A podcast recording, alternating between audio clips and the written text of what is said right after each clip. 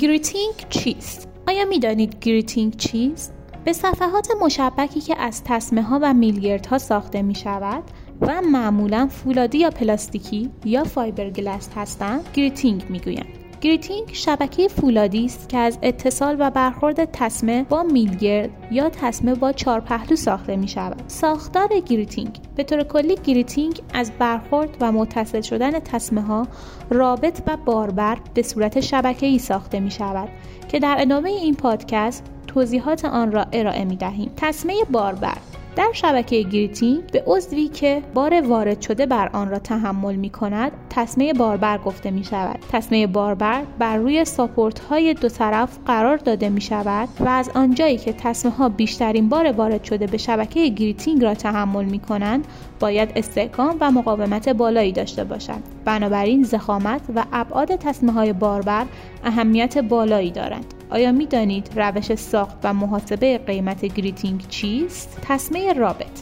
نقش تسمه رابط در گریتینگ چیست؟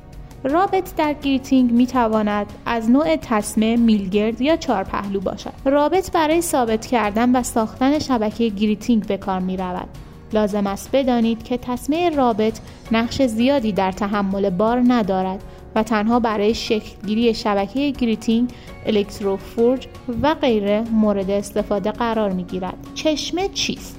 به حفره ها و سوراخ هایی که از برخورد تسمه های رابط و باربر ایجاد می شود چشمه می گویند. مفهوم چشمه در گریتینگ مشابه مفهوم چشمه در تولید رابیس است. کاربردهای گریتینگ از گریتینگ در کفپوش کارخانه ها و کارگاه های صنعتی کف راه پله ها و سازه های فلزی، راه پله های فرار و پله های گردان در کشتی سازی، صنایع شیمیایی و غذایی، کانال برق و دیتا در حفاظ درب و پنجره ها، حصار دور درخت ها، ساخت بیلبورد، پارک ها و اماکن تفریحی، آبنماها و نورپردازی میادین شهری و غیره استفاده می شود.